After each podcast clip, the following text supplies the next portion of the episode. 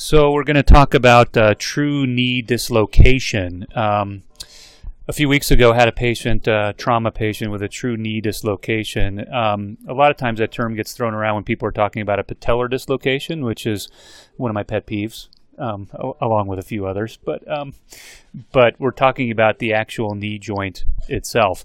Uh, usually, a high force injury, usually something you see in an MVA with a big blow to the lower leg, or uh, you can see it in some sports injuries. Uh, when we talk about a knee dislocation, you're talking about the actual translation of the femur and the tibia when that joint gets disrupted and you describe it as either anterior, posterior, posterior, anterior, medial, lateral, and it's it's truly dislocated. To do that, obviously, you have to really tear the ligaments in the knee, um, and it needs to uh, be very disruptive. One of the big uh, concerns with them uh, is uh, vascular or nerve injuries, and we'll talk about that in a minute.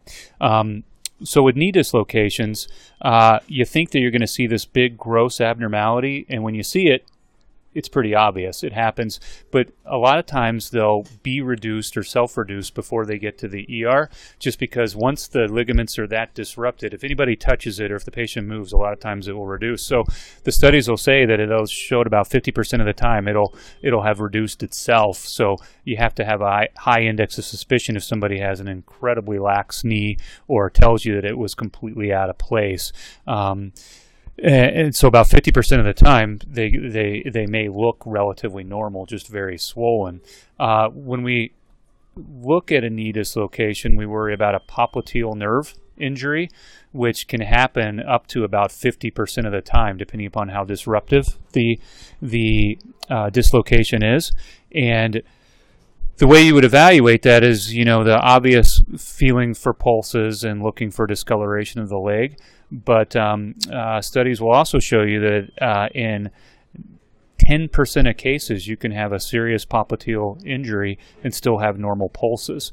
So, if you have hard signs of, hard signs of an arterial injury, say you have a pulseless foot, a cold foot, you have an open knee dislocation with obvious bleeding, or you have a big expanding hematoma, then um, uh, you want to get vascular surgery, trauma surgery involved very early. And a lot of times, those patients are going to need emergent revascularization surgery, uh, sometimes even before they would be studied with a uh, angiogram or other studies. Um, if they don't have the hard signs of a um, uh, vascular injury, then uh, one of the most one of the most uh, effective uh, ways to evaluate it is with a simple ABI, the ankle brachial index. Uh, if you have a ABI of more than 90%, more than 0.9, it's 95% sensitive for not having significant arterial injury. Um, and if you have a if you have a, a, ABI of less than 0.9, then you have a high likelihood. Uh, we used to always, we were always taught that you had to do a, a true arteriogram to evaluate the artery itself, but uh, now doing duplex ultrasounds or doing CTA, which is what we do here a lot, uh, those those those tests show like 95 to 97 percent sensitivity, so they're really replaced arteriograms.